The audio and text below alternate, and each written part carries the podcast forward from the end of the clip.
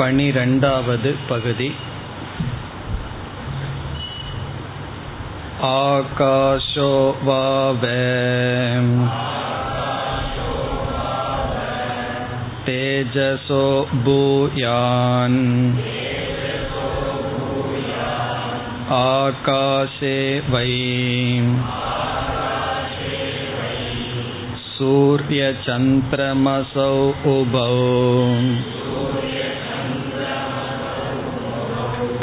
विद्युन्नक्षत्राणि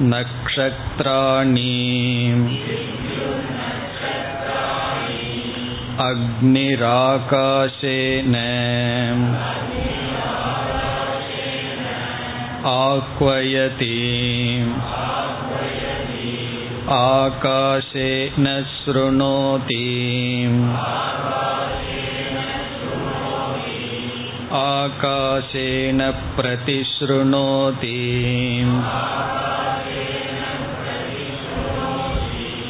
आकाशे रमते आकाशे न रमते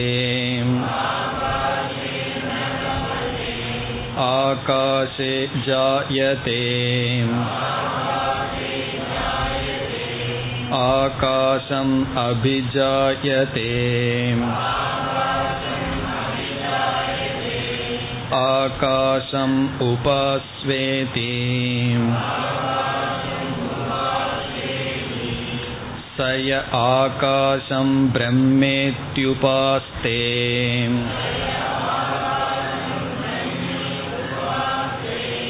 आकाशवतो वैसलोकान् प्रकाशवतः असम्भादान् उरुगायवतः अभिसिद्ध्यति यावत् आकाशस्य गतम् तत्रास्य यथा कामचारो भवति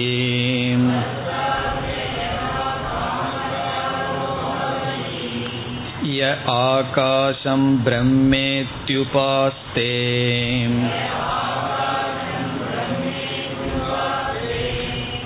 अस्ति भगवः आकाशात् भूय इति आकाशात् वावभूयोऽस्तीति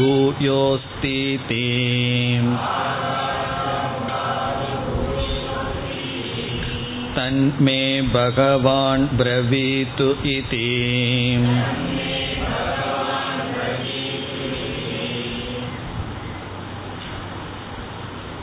படிப்படியாக நாம் பிரம்ம தத்துவத்துக்கு வந்து கொண்டிருக்கின்றோம். இதில் அன்னம் என்று ஆரம்பித்து பஞ்சபூதங்கள் படிப்படியாக வந்தன. பலம் என்று கூறி அந்த பலத்துக்கு காரணம் அன்னம் என்று சொல்லப்பட்டது. அந்த அன்னத்தை பிருத்திவி தத்துவமாக எடுத்துக்கொண்டோம்.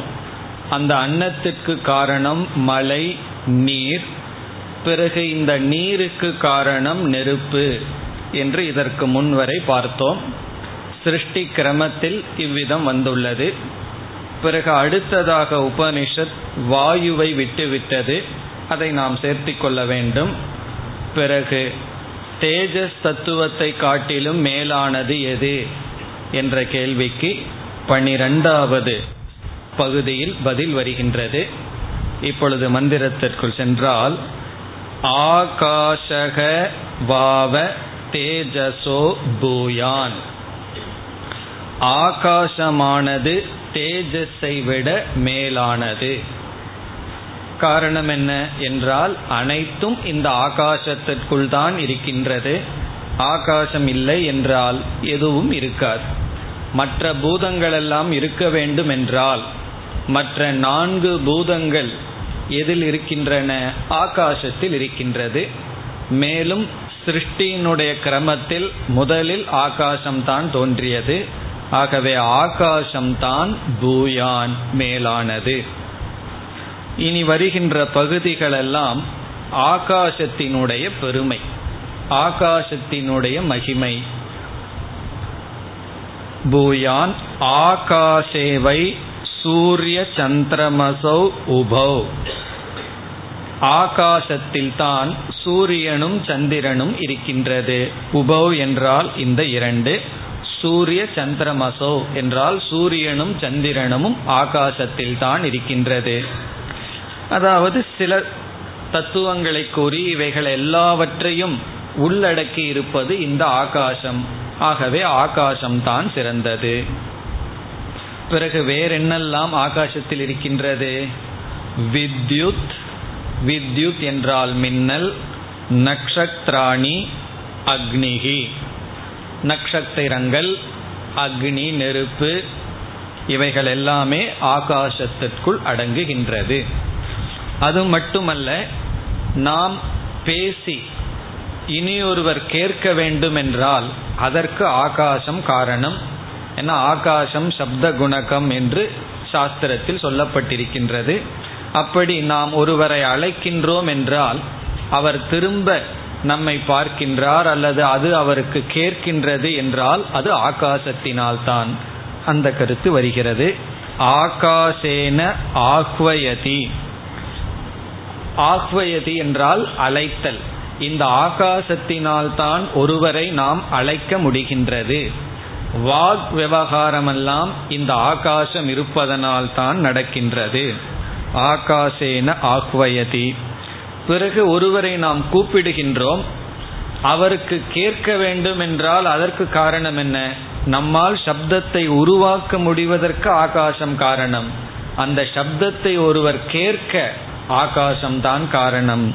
ஆகாசேன ஸ்ருணோதி. ஆகாசம் இருக்கின்ற காரணத்தினால்தான் ஒருவன் கேட்கின்றான். காதுக்குள்ளேயே அங்கே ஆகாசம் இருக்கு. அதற்குள்ள சப்தம் போய்தான் நமக்கு கேட்கின்ற திறனை கொடுக்கின்றது. ஆகவே ஆகாசத்தினால் ஒருவன் கேட்கின்றான். ஆகாசேன பிரதிஸ்ருணோதி. பிரதிஸ்ருணோதி என்றால் எதிரொலியை ஒருவன் கேட்கின்றான். அல்லது ஆகாசத்தினால் தான் திரும்ப திரும்ப கேட்கின்றான். மீண்டும் பதில் கூறுகின்றான். இப்படி கேட்டல் திரும்ப கேட்டல் திரும்ப கூறுதல் அழைத்தல் இவைகளெல்லாம் ஆகாசத்தினால் தான் நடக்கின்றது. அது மட்டுமல்ல கேட்கின்ற சப்த விவகாரம் மட்டுமல்ல ஆகாசே ரமதே.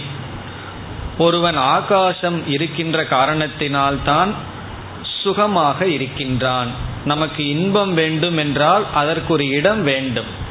இப்போ ஆகாசத்தினால்தான் ஒருவன் இன்பத்தை அனுபவிக்க முடிகின்றது. அதாவது உலகத்தில் வாழ்ந்து சுகங்களை அனுபவிக்கின்றான். பிறகு துக்கத்தை அதுவும் ஆகாசத்தினால்தான். ஆகாசே ந ரமதே.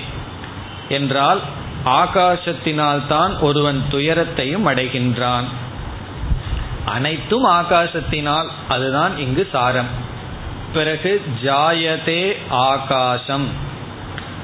என்றால் ஆகாசத்தை முன்னிட்டுத்தான் மற்ற உயிரினங்கள் எல்லாம் பிறக்கின்றது. இடம் இல்லை என்றால் பிறக்கவே முடியாது. செடி கொடிகளெல்லாம் பிறக்க தோன்ற இடம் தேவை. அப்படி ஆகாசம் ஜாயதே என்றால் ஆகாச நிமித்தமாக உயிரினங்கள் தோன்றுகின்றன.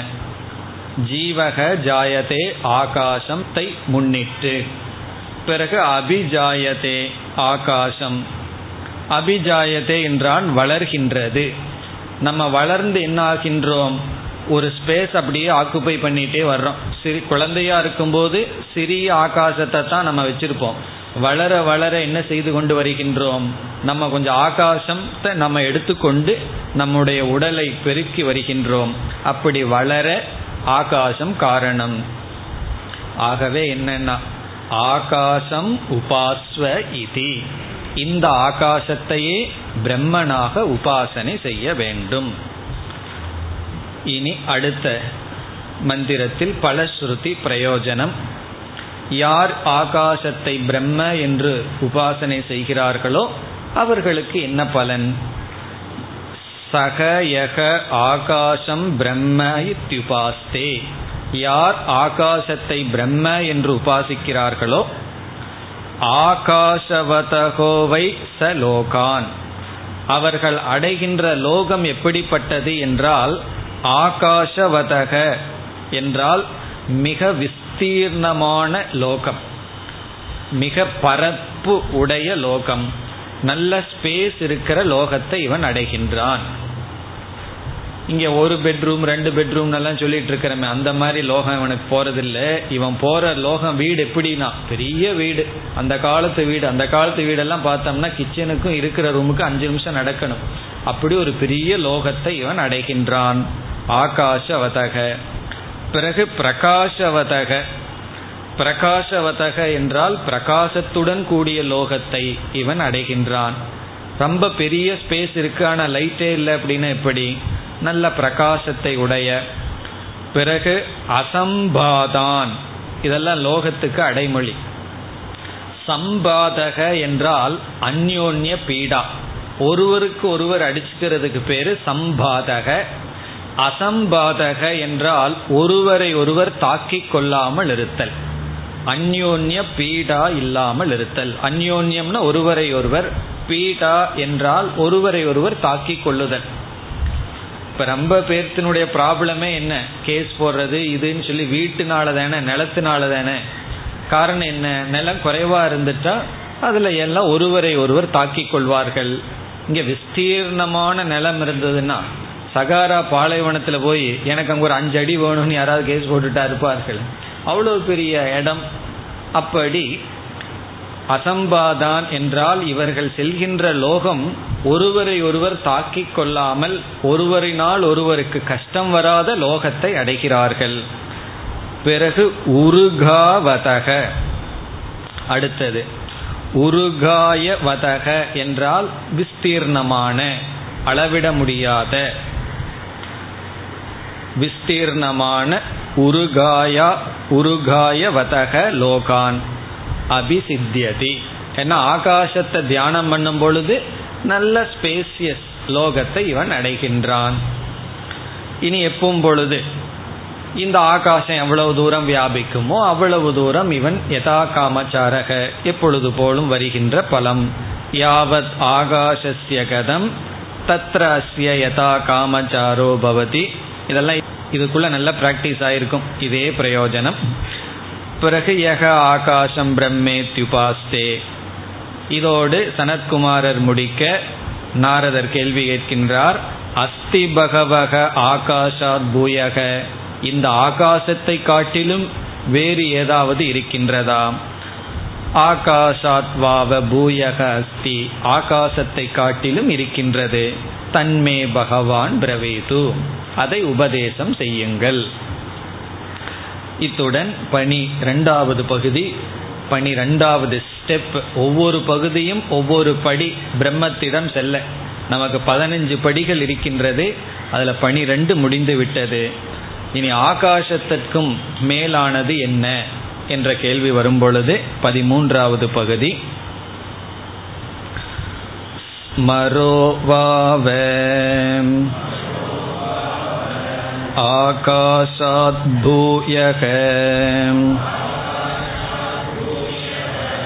तस्मात् यद्यपि बहव आसीरन् न स्मरन्तः नैव ते कञ्चन शृणुयुः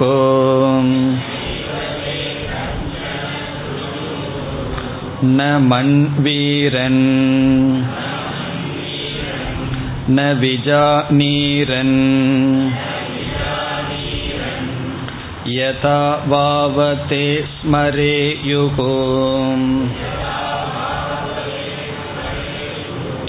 अत शृणुयुः अत मन्वीरन् अत विजानीरन् स्मरेण वै पुत्रान् विजानाति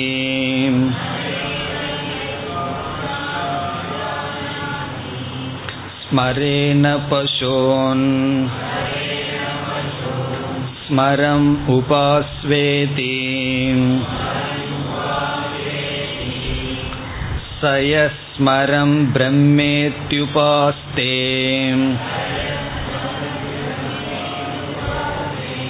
यावत् स्मरस्य गतम् तत्रास्य यथा कामचारो भवति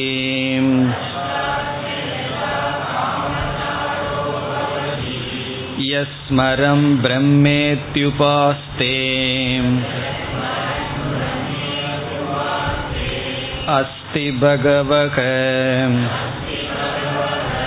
स्मरात् भूय इति स्मरात्वावभूयोऽस्तीति तन्मे भगवान् ब्रवीतु इति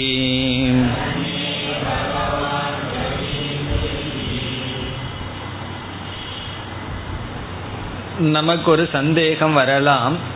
இந்த ஆகாசத்தை காட்டிலும் வேறு என்ன பெரிதாக இருக்க முடியும்? வேறு எது வியாபித்து இருக்க முடியும் என்று? ஆனால் உபனிஷத் வேண்டுமென்றே ஆகாசத்திற்கு பிறகு மூன்று தத்துவத்தை ஆகாசத்தை காட்டிலும் வியாபிப்பதாக கூறுகின்றது.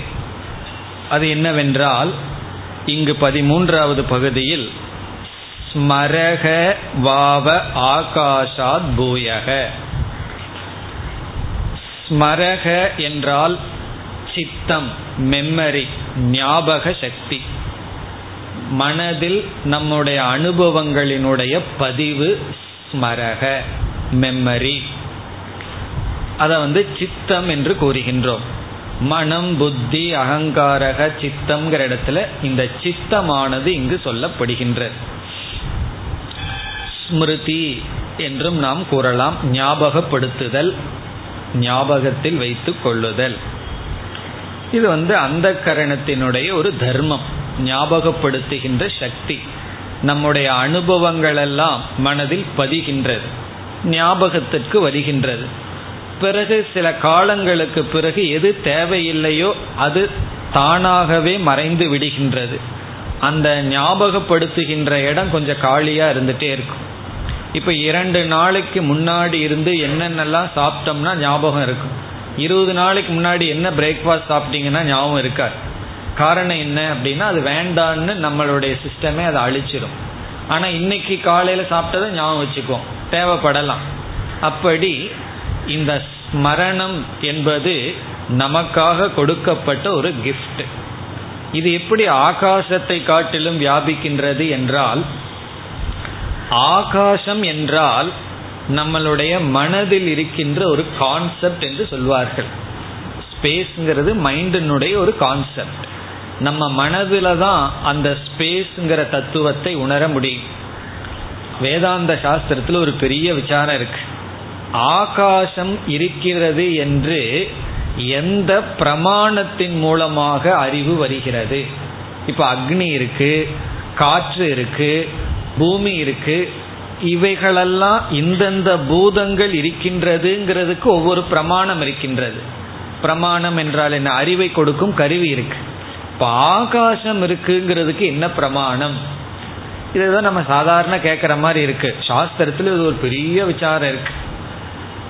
எந்த பிரமாணத்தின் மூலமாக ஸ்பேஸ்ங்கிற ஒரு பொருள் இருக்கிற அறிவை நாம் அடைகின்றோம். எந்த பிரமாணமும் இல்லாம எந்த ஞானத்தையும் நம்ம அடைய முடியாது. அப்படி அடைந்தோம்னா அதை ஞானம்னு சொல்லக்கூடாது ஸ்பெக்குலேஷன் என்று சொல்வார்கள். அப்படி இருக்கலாம். காரணம் என்ன? ஒரு அறிவின் மூலமாக ஒரு பிரமாணத்தின் மூலமாக வந்து அறிவல்ல. அப்படி எல்லாம் பெரிய விசாரம் செய்வார்கள். அப்படியெல்லாம் செய்தா கடைசி முடிவு என்ன சொல்கிறார்கள்? சாட்சி பிரத்யக்ஷம் ஆகாசம் என்று சொல்வார்கள். இப்போ அதற்கு நம்ம இங்கே போக வேண்டாம். அதாவது இந்த ஆகாசம் இருக்குங்கிறது எதனால் என்றால் நம்முடைய ரிமம்பரன்ஸ்னால தான் ஆகாசம் மட்டுமல்ல எல்லாமே இருக்கின்றது. எல்லா விவகாரத்திற்கும் இந்த ஸ்மிருதி தான் ஆதாரம். நம்ம கற்பனை பண்ணி பார்ப்போம். நம்ம மனதில் எதுவுமே ஞாபகத்தில் நிற்கிறது இல்லைன்னு வச்சுக்குவோமே நம்மனால ஒரு வார்த்தை பேச முடியுமா? ஒரு வார்த்தை கேட்க முடியுமா? ஒரு விவகாரம் செய்ய முடியுமா? அதாவது ஒருவர் ஒரு சொல்லு சொல்றார் நீங்கள் அப்படின்னு ஒரு சொல்லு சொல்றார். அது புரியுது நமக்கு. அடுத்தது நேற்றுங்கிறார். ரெண்டாவது வார்த்தையை கேட்கறதுக்குள்ள முதல் வார்த்தையை நம்ம மறந்துடுறோம். காரணம் என்ன? ஸ்மிருதி நமக்கு கிடையாது. அப்படின்னு சொன்னா நம்ம வந்து எந்த விவகாரமும் செய்ய முடியாது. அப்போ ஞாபக சக்தி என்ற ஒன்றினால்தான் அனைத்து விவகாரங்களும் நடக்கின்றது. பிறகு இந்த உலகத்தை புரிந்து கொள்ள முடிகிறது. ஒரு பொருள் இருக்கின்றது என்பதை நாம் இந்த ஸ்மிருதியினால் தான் அறிந்து கொண்டு வருகின்றோம். ஞாபக சக்தியினுடைய பெருமை தெரியாம ஞாபக சக்தியை நம்ம வச்சுட்டு இருக்கோம் குறைவா வச்சிருக்கிறோமோ வச்சிருக்கிறோமோ. ஆனா எந்த ஒரு ஞாபக சக்தியும் அது இருந்தால்தான் நம்மளுடைய லைஃப் வாழ்க்கையே நடைபெறும். சில சமயங்கள்ல யாராவது தலையில் அடிபட்டு எல்லாத்தையும் மறந்து விடுவார்கள். அப்ப என்ன சொல்லுவார்கள் தெரியுமா? வெஜிடபிள் போல கிடக்கிறார் அப்படின்னு சொல்லுவார்கள் காய்கறி போல இருப்பார்னு சொல்லி. அதனுடைய அர்த்தம் என்ன? எல்லாம் இந்த ஸ்மரணம் தான் ஸ்மரணம் என்பது இல்லை என்றால் ஒரு விவகாரம் எதுவுமே நடக்காது. அது இருந்தாலும் இல்லாததற்கு சமம். ஆகவே இந்த ஆகாசத்துக்கும் இருப்பை கொடுப்பது நம்முடைய ஸ்மிருதி. அதாவது நம்மளுடைய அந்த கரணம் ஞானம் என்று சொல்லலாம். அதற்கு பதிலாக உபனிஷத் இங்கு ஸ்மிருதி அல்லது ஸ்மரக என்று சொல்கின்றது. ஆகாசம் வியாபித்த போதிலும் அந்த வியாபிக்கின்ற ஆகாசத்தினுடைய இருப்பை கொடுப்பதே அதனால் ஒரு பிரயோஜனத்தை கொடுப்பதே நம்மளுடைய மெமரி நம்முடைய ஸ்மரணம். நமக்கு தெரியாமல் இந்த சக்தியோட நம்ம இருந்துட்டு இருக்கோம் நம்மை அறியாமல் ஒரு வாக்கியத்தை கேட்கும் பொழுது ஒவ்வொரு வாக்கியம் சப்தம் சென்று விடுகிறது. இப்போ ஒருவர் வந்து ஒரு ஸ்டேட்மெண்ட் சொல்றார். அது உடனே சென்று விடுகிறது. அது நம்ம மனதில் பதிந்து ஸ்மிருதியாக வந்து ஒவ்வொரு வாக்கியத்தையும் கனெக்ட் பண்ணி இது வெர்பு இது நவுன் இப்படி எல்லாம் கனெக்ட் பண்ணி அர்த்தத்தை புரிஞ்சு பிறகு ஏற்கனவே சில சப்தங்களை எல்லாம் படித்து வச்சிருக்கோம் நம்மளுடைய லாங்குவேஜ் அதை ஞாபகத்துக்கு கொண்டு வந்து நம்ம விவகாரத்தை செய்கின்றோம். அப்படி அனைத்து விவகாரமும் இந்த ஸ்மிருதியினால் தான் வருகின்றது. ஆகவே ஸ்மிருதி தான் ஆகாசத்தை காட்டிலும் வியாபிக்கின்றது. இனி அடுத்த பகுதியெல்லாம் ஸ்மிருதியினுடைய பெருமை வருகின்றது. தஸ்மாத் ஆகவே இந்த ஸ்மிருதியானது ஞாபக சக்தியானது ஆகாசத்தை விட வியாபித்திருக்கின்ற காரணத்தினால் எத்யபி பகவக ஆசீரன். நம்மை சுற்றிலும் பலர் இருந்த போதிலும் எத்யபின ஒரு கால் பகவகன பலர் ஆசிரன் அமர்ந்திருந்த போதிலும் ந ஸ்மரந்தக நமக்கு அந்த நேரத்தில் ஞாபக சக்தி வேலை செய்யவில்லை என்றால். நம்ம சுற்றில நமக்கு தெரிஞ்சவங்க ரொம்ப பேர் இருக்காங்க. இருபது வருஷம் இருபத்தஞ்சு வருஷம் பழக்கமானவங்க ரொம்ப பேர் இருக்காங்க.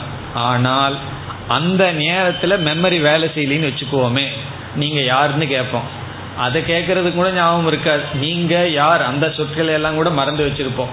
அப்படியே சாட்சி போல நம்ம பார்ப்போம். ஒரு விவகாரமும் நடக்காதாம். அதை உபனிஷத் விளக்குகிறது. நைவத்தே கஷ்டன சுருணு யுகு எதையும் இவர்கள் கேட்க மாட்டார்கள். ந சுருணுயுகு அப்படின்னா கேட்க மாட்டார்கள். யார்? ந ஸ்மரந்தக. யாருக்கு அந்த ஸ்மரணம் இல்லையோ? அவர்கள் கேட்கவே மாட்டார்கள். காரணம் என்ன? ஒரு வார்த்தைக்கு மேல இனி ஒரு வார்த்தைன்னு வந்துட்டே இருக்கு. ஒரு வார்த்தை வந்த உடனே அந்த வார்த்தை மறந்து விட்டது.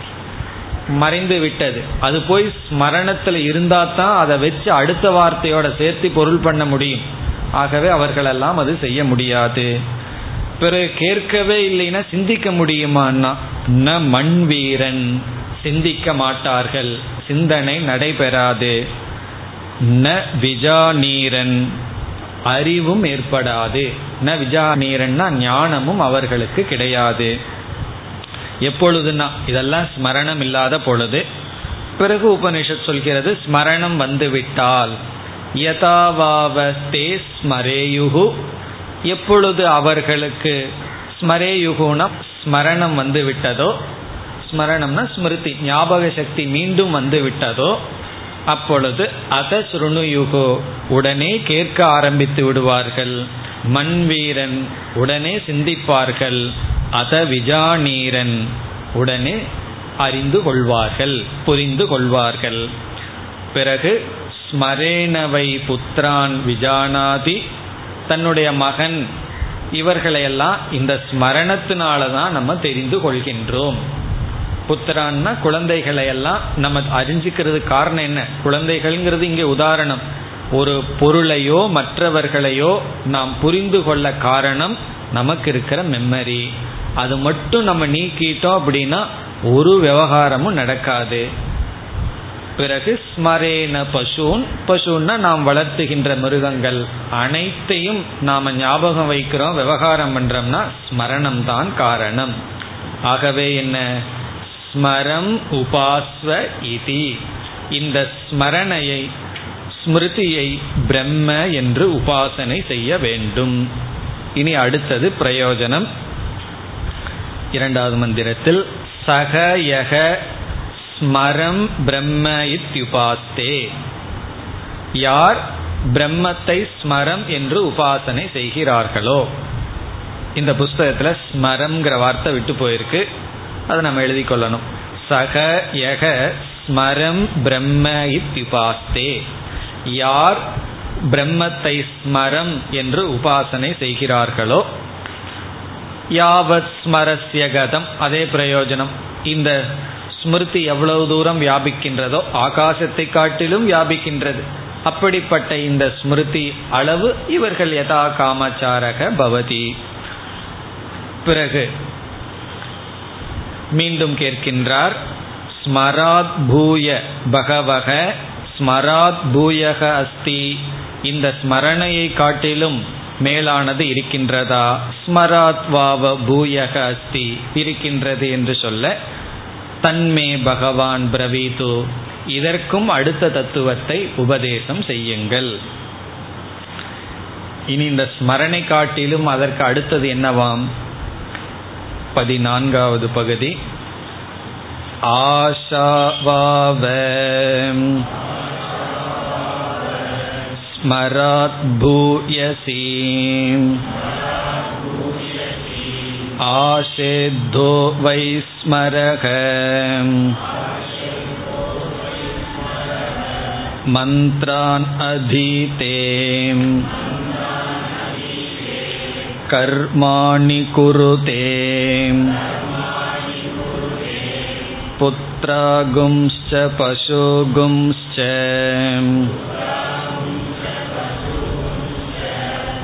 इच्छते इमं च लोकम् अमुं च इच्छते आसाम् उपास्वेति स य आशां ब्रह्मेत्युपास्ते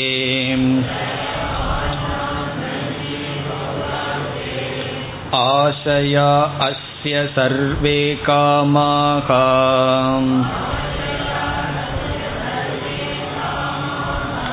समृद्ध्यन्ति अमोघाः अस्य आशिषो भवन्ति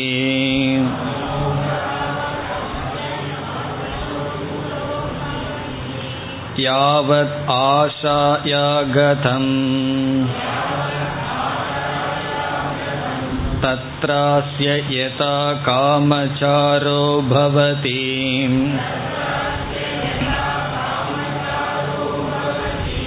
य आशां ब्रह्मेत्युपास्ते अस्ति भगवः आशाया भूय इति आशाया वावभूयोऽस्तीति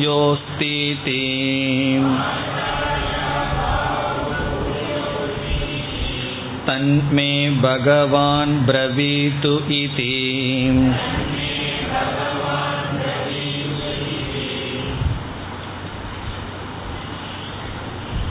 ஸ்மரணத்தினுடைய தன்மை பெருமைக்கு பிறகு ஸ்மரணத்தை காட்டிலும் மேலானது எது என்ற கேள்வி வரும்பொழுது இங்கு உபனிஷத் ஆஷா என்ற பதிலை கொடுக்கின்றது.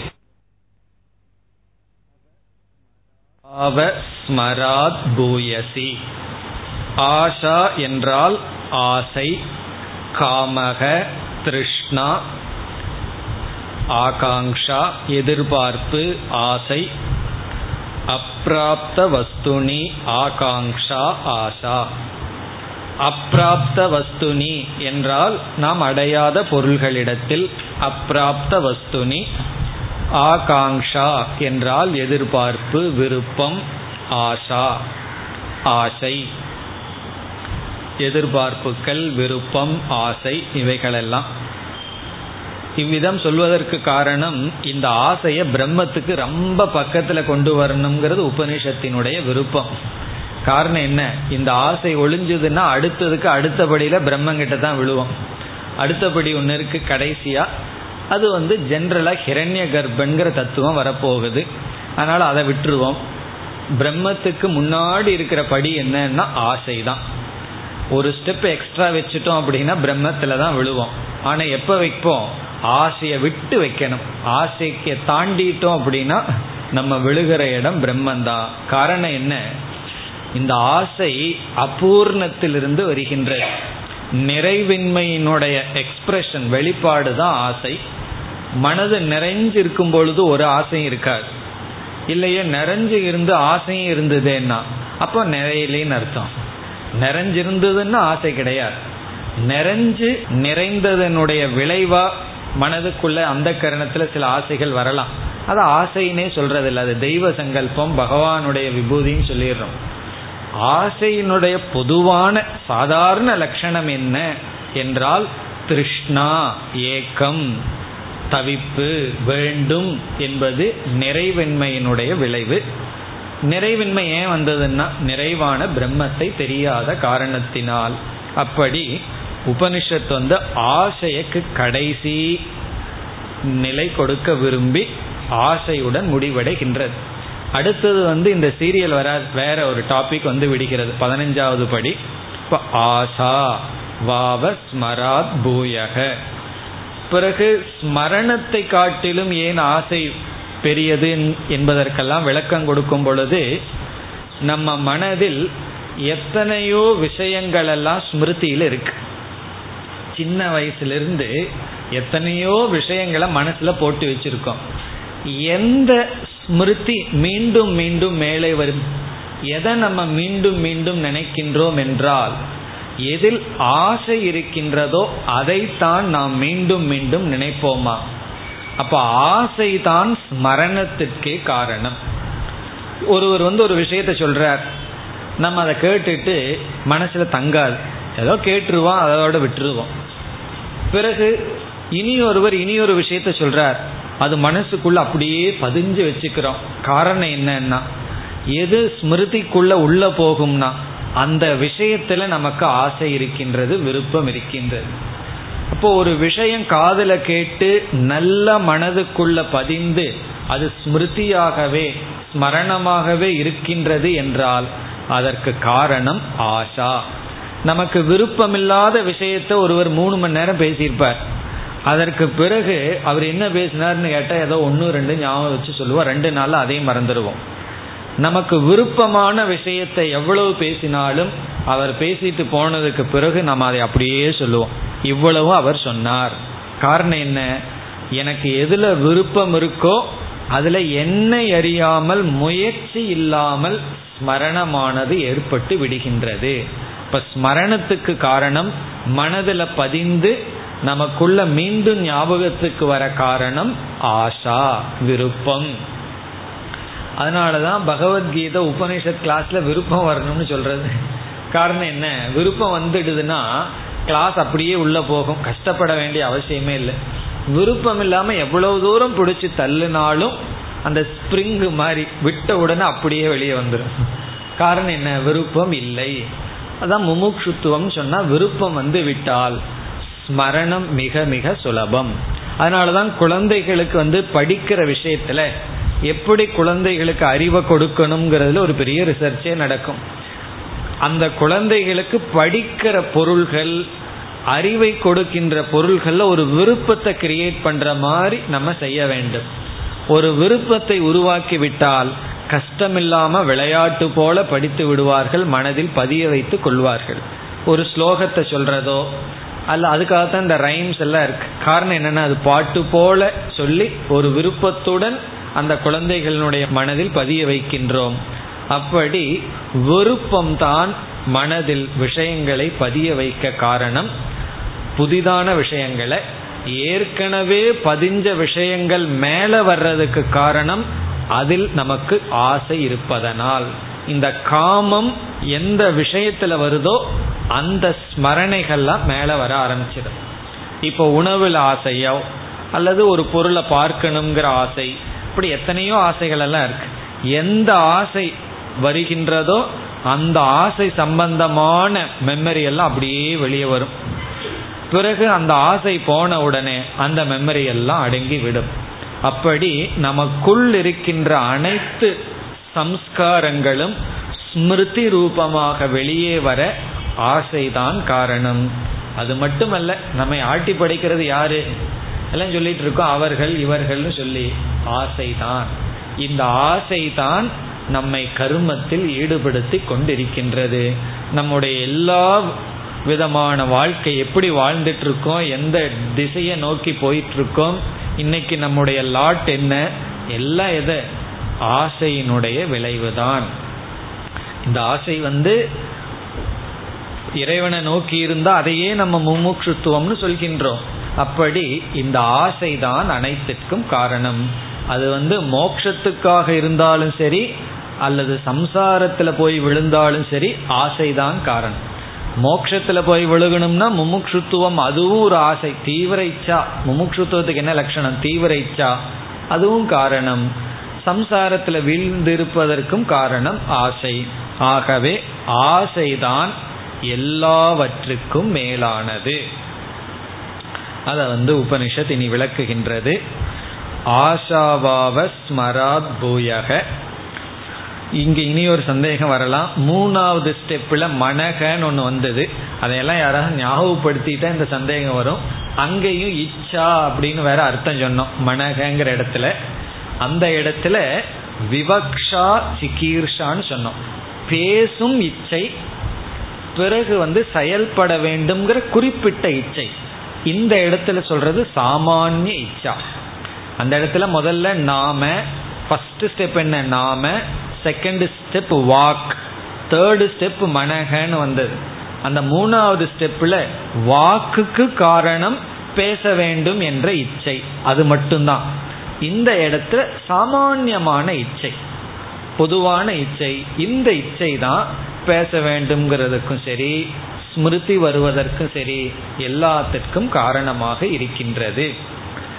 அதனால நாளை காலையிலிருந்து ஒன்றும் ஆசைப்பட மாட்டேன்னெல்லாம் சொல்லி முடியாது. இந்த ஆசையை ரொம்ப கேர்ஃபுல்லாக டீல் பண்ணணும். கொஞ்சம் கொஞ்சமாக கொஞ்சம் கொஞ்சமாக இந்த ஆசையை தர்மப்படி இந்த ஆசைகளை எல்லாம் கொஞ்சம் பூர்த்தி பண்ண வேண்டியது இருக்கு. பிறகு ஆசைகளை தியாகம் பண்ண வேண்டியது இருக்கு. கொஞ்ச நாள் விட்டு பிடிக்க வேண்டியது இருக்கு. அப்படியெல்லாம் செய்யலினா மித்தியாச்சாரனா மாறி விடுவார்கள் ஏன்னா ஆசை உள்ள இருக்கும் வெளியே தான் அதற்கான பொருளை நம்ம கொடுக்காம இருந்துருவோம். அப்படி இந்த ஆசா விஷயத்துல கொஞ்சம் கவனமாக நாம் செயல்பட வேண்டும். இனி ஆசையினுடைய விருப்பத்தினுடைய அல்லது இங்கு சொல்லப்பட்ட ஆசா என்ற தத்துவத்தினுடைய பெருமை ஆசேதக வை ஸ்மரக. ஸ்மரக என்றால் ஸ்மிருதி ஞாபகம். இது வருவதற்கு என்ன காரணம்னா ஆசா யுத்தக. ஆசையினால் தூண்டப்பட்ட காரணத்தினால்தான் ஸ்மிருதியானது வருகின்றது. நமக்கு ஞாபகத்தை எதோ திடீர் திடீர்னு மனசுல ஞாபகம் வருது. காரணம் என்னன்னா அந்த விஷயமான இச்சை தான் காரணம். அந்த இச்சை வந்த உடனே ஸ்மரணம் வந்துவிடும். ஏதோ ஒரு வாசனை வருது உடனே வட ஞாபகம் வந்துடுது உடனே வேற ஏதாவது ஞாபகம் வந்தது. காரணம் என்ன? அந்த இச்சை வந்தவுடனே ஸ்மிருதி எல்லாம் வேலை செய்ய ஆரம்பித்து விடுகின்றது. உடனே என்ன செய்வான் இவன்? ஆசை வந்தவுடன் ஸ்மிருதி வந்துடும் அனைத்து கர்மத்துக்கும் இந்த ஆசைதான் காரணம். என்னென்ன கர்மம்? மந்த்ரான் அதீதே. உடனே மந்திரோதம் ஆரம்பித்து விடுவார்கள். காரணம் என்ன? யாகம் யக்ஞம் இதெல்லாம் பண்ணி ஆசையை பூர்த்தி செய்யணும். கர்மாணி குருதே. விதவிதமான கர்மத்தில் ஈடுபடுகிறார்கள். இதுக்கெல்லாம் என்ன காரணம்னா ஆசா. ஆசை இல்லைன்னா என்ன சொல்லுவார்கள் தெரியுமோ? சிவனேன்னு உட்கார்ந்துருப்பேன். ஆசை சும்மா விட்டுதா? அப்படித்தானே சொல்கிறார்கள். அப்படி இந்த சிவனேன்னு உட்காராம நம்ம வந்து அதற்கும் இதற்கும் அலக்கழைப்பது யாருன்னா ஆசா. பிறகு என்ன செய்கின்றான்? புத்திரான் பசூன் இச்சதே. புத்திரான் குழந்தைகளை விரும்புகின்றார்கள். பசூன். பசுன்னா அந்த காலத்துல மிருகங்கள். இப்ப நமக்கு தேவையான பொருள்கள். பிறகு இமம்ச லோகம் அமும்ச இச்சதே. இந்த லோகம் பிறகு இறந்ததற்கு பிறகு நல்ல லோகங்கள். இவைகளையெல்லாம் நம்ம அடையிறதுக்கு காரணம் என்ன? ஆசைதான். இந்த ஆசை இருப்பதனால தான் இந்த லோகம் அடுத்த லோகம். இவைகளையெல்லாம் நாம் விரும்பி அடைகின்றோம். ஆகவே ஆசாம் உபாஸ்வ இதி.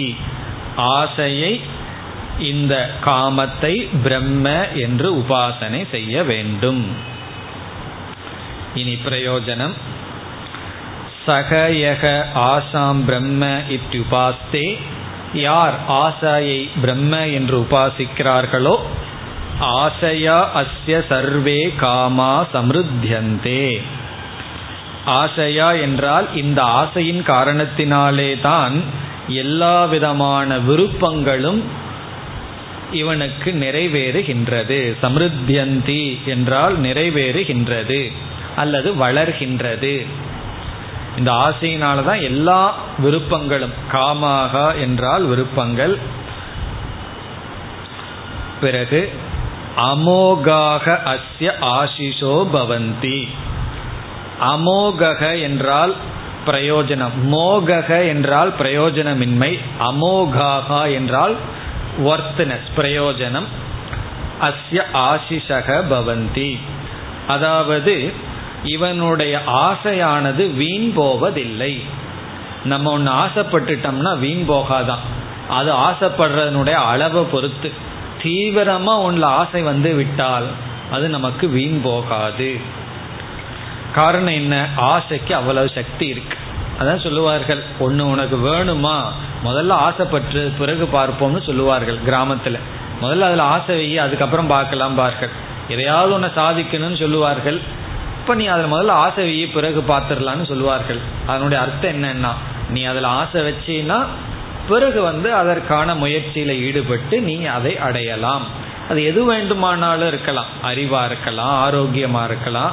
எதுவாக இருந்தாலும் ஆசைதான் முதல்ல இருக்க வேண்டித்தது அதனால தான் யாராவது வேதாந்தத்துக்கெல்லாம் வந்தால் நம்ம வந்து டிஸ்கரேஜ் பண்ணுவார்கள். இந்த வயசுல இப்படி எல்லாம் பண்ணாத உனக்கு எல்லா ஆசையும் போயிடும் ஆசைப்பட்டு உலகத்தில் அடைய வேண்டியது அனுபவிக்க வேண்டியது ரொம்ப இருக்குன்னு சில பேர் வந்து அட்வைஸ் எல்லாம் கொடுப்பார்கள். இதுக்கெல்லாம் என்ன காரணம்னா இந்த ஆசை தான் பிறகு யாவத் ஆஷாயாகதம் தத்ரஸ்ய யதா காமச்சாரோ பவதி. இந்த ஆசை எவ்வளவு தூரம் வியாபிக்குதோ அவ்வளவு தூரம் இவன் விருப்பப்படி இருப்பான். யக ஆசாம் பிரம்மே திபாஸ்தே. நாரதர் விட மாட்டேங்கிறார். உடனே கேட்கிறார் அஸ்தி பகவக ஆசாயா பூய இது. இந்த ஆசைக்கும் மேல் வேறு ஏதாவது இருக்கின்றதா? இருக்கின்றது. தன்மே பகவான் பிரவீது அதை எனக்கு உபதேசியுங்கள். இந்த ஆசையையும் நாரதர் வந்து கான்டம்ப்ளேட் பண்ணிட்டார். மனசுல தியானிச்சு பார்த்துட்டார். இந்த ஆசைக்கும் மேலொன்று இருக்க வேண்டும். அது என்ன? இப்ப இதுவரை பதினாலு படி வந்துட்டோம். இன்னும் ரெண்டே ஸ்டெப்பு தான் இருக்கு பிரம்மத்திட்ட போறதுக்கு. இனி பதினைந்தாவது படி. இதுதான் கடைசி படி. இந்த படிக்கு மேல கால் வச்சிட்டோம்னா பிரம்மத்திட்ட போயிடுவோம் இந்த கடைசி படி என்ன? प्राणो वाव आशाया भूयान् यथा वा अरानाभौ समर्पिताः एवमस्मिन् प्राणे सर्वं समर्पितम् प्राणप्राणेन याति प्राणप्राणं दधाति प्राणाय ददाति प्राणोकपिता प्राणो माता प्राणो भ्राता प्राणस्वसा प्राण आचार्यः प्राणो ब्राह्मणः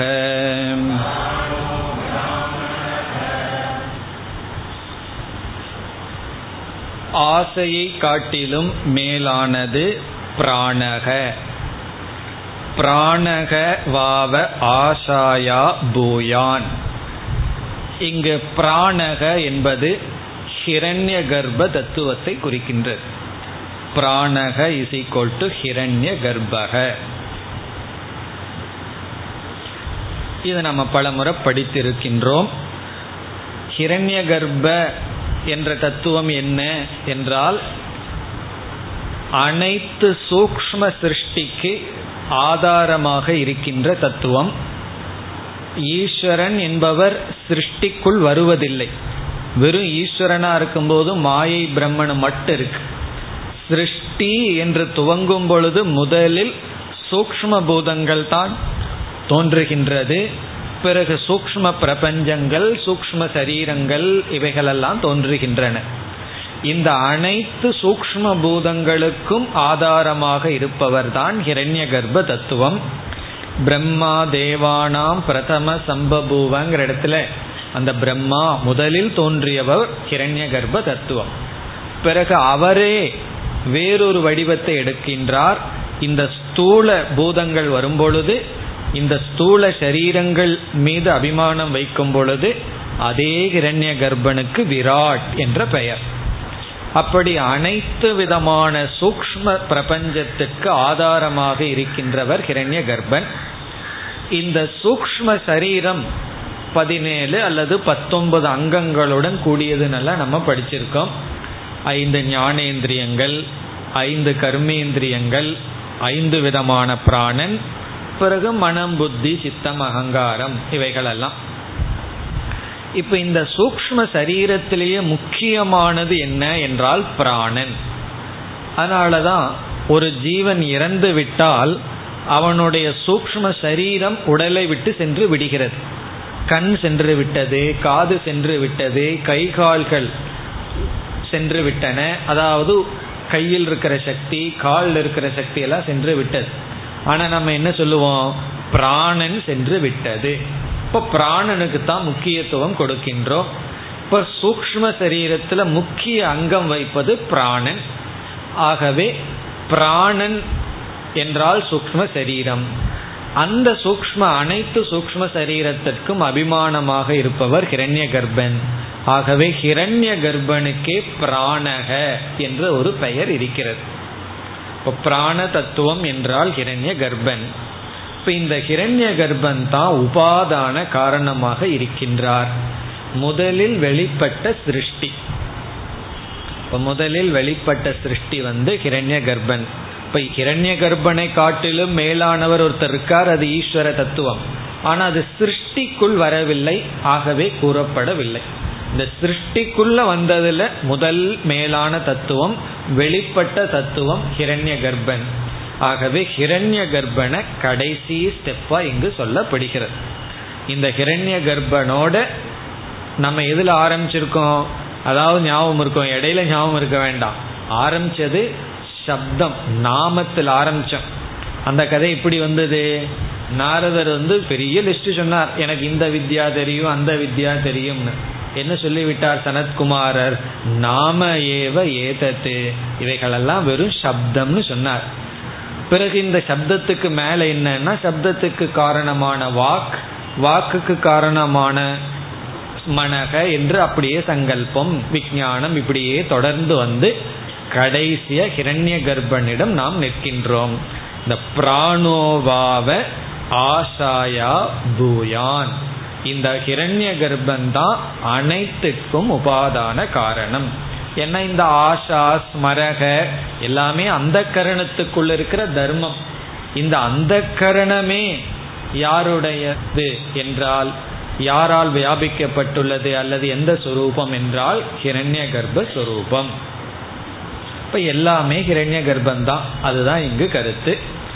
இனி வருகின்ற மற்ற பகுதிகள் அனைத்தும் ஹிரண்ய கர்ப்பனுடைய வியாபித்துவத்தை பெருமையை கூறுகின்ற பகுதி.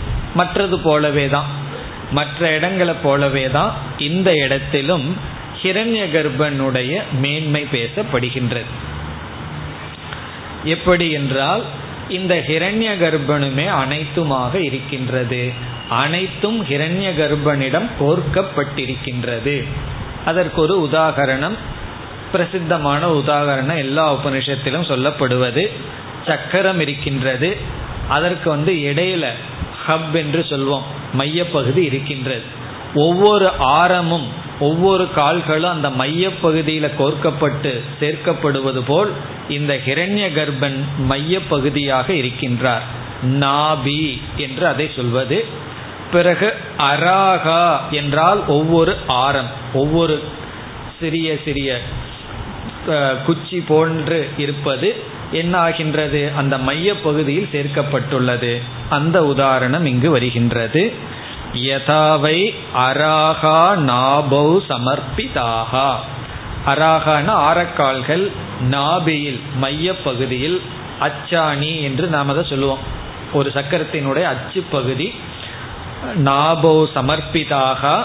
அப்படி இந்த ஹிரண்ய கர்ப்பனிடம் அனைத்தும் சேர்க்கப்பட்டுள்ளது. ஏவம் அஸ்மின் பிராணே. இந்த பிராண தத்துவத்திடத்தில் சர்வம் சமர்ப்பிதம். அனைத்தும் சேர்க்கப்பட்டுள்ளது. பிறகு சில உதாகரணங்கள் இனி வருகின்றது. பிராணக பிராணேன யாதி. பிராணகன ஹிரண்ய கர்ப்பன் பிராணேன ஹிரண்ய கர்ப்பனால் யாதி செல்கிறது. அதாவது நம்ம வந்து நடக்கிறோம். நடக்கிறதுக்கு ஒரு சக்தி வேணும். பிறகு வந்து ஒரு வாகனம் ஒன்று வேணும். அந்த சக்தியாக நடக்கிறதும் ஹிரண்ய கர்ப்பந்தான். வாகனமாக இருக்கிறதும் ஹிரண்ய கர்ப்பனும் தான் செல்வதும் ஹிரண்ய கர்ப்பனும் தான் அப்படி எல்லாமே ஒரே ஒரு ஹிரண்ய கர்ப்ப தத்துவம் தான் என்று இங்கு சொல்லப்படுகிறது. பிராணக என்றால் ஹிரண்ய கர்ப்பன் பிராணேன ஹிரண்ய கர்ப்பணினாலே தான் யாதி செல்கின்றது. பிராணக பிராணம் ததாதி பிராணாய ததாதி. இப்போ வந்து ஒருவர் கொடுப்பவர் இருக்கார். ஒருவர் வாங்குபவர் ஒரு பொருள் கொடுக்கப்படுகின்றது. இந்த பேதமெல்லாம் இருக்கு. நான் கொடுப்பவன் இந்த அன்னம் கொடுக்கப்படுவது ஒருவருக்கு நான் கொடுக்கின்றேன். இதுல கொடுக்கிறவனும் ஹிரண்ய கர்ப்பன் கொடுக்கப்படும் அன்னமும் ஹிரண்ய கர்ப்பன் தான் வாங்குபவரும் ஹிரண்ய கர்ப்பந்தான் அப்படி எல்லாமே ஒரே ஹிரண்ய கர்ப்ப தத்துவம் தான் அது வருகின்றது. பிராணக பிராணம் பிராணாய ததாதி. பிராணன் ஹிரண்ய கர்ப்பன் பிராணம் ஹிரண்ய கர்ப்பனை பிராணாய ஹிரண்ய கர்ப்பனுக்கு ததாதி கொடுக்கின்றது. இதெல்லாம் நம்ம ஞானத்துக்கு முன்னாடியே வர வேண்டிய அறிவு. நான் தானம் பண்றேன் அப்படின்லாம் பெருமை அடிச்சு கூட நான் எனக்கே தான் கொடுக்கின்றேன்.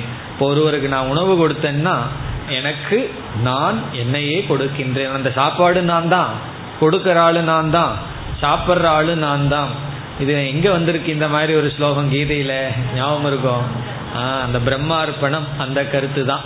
எல்லாமே பிரம்மன் தான். பிரம்மார்ப்பணம் பிரம்ம கவிகின்னு சொல்வது போல இந்த பகுதிகள். அப்படி பிராணக பிராணம் ததாதி பிராணாய ததாதி.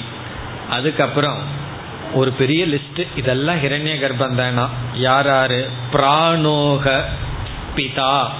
அப்பா ஹிரண்ய கர்ப்பந்தான் பிராணோ மாதா.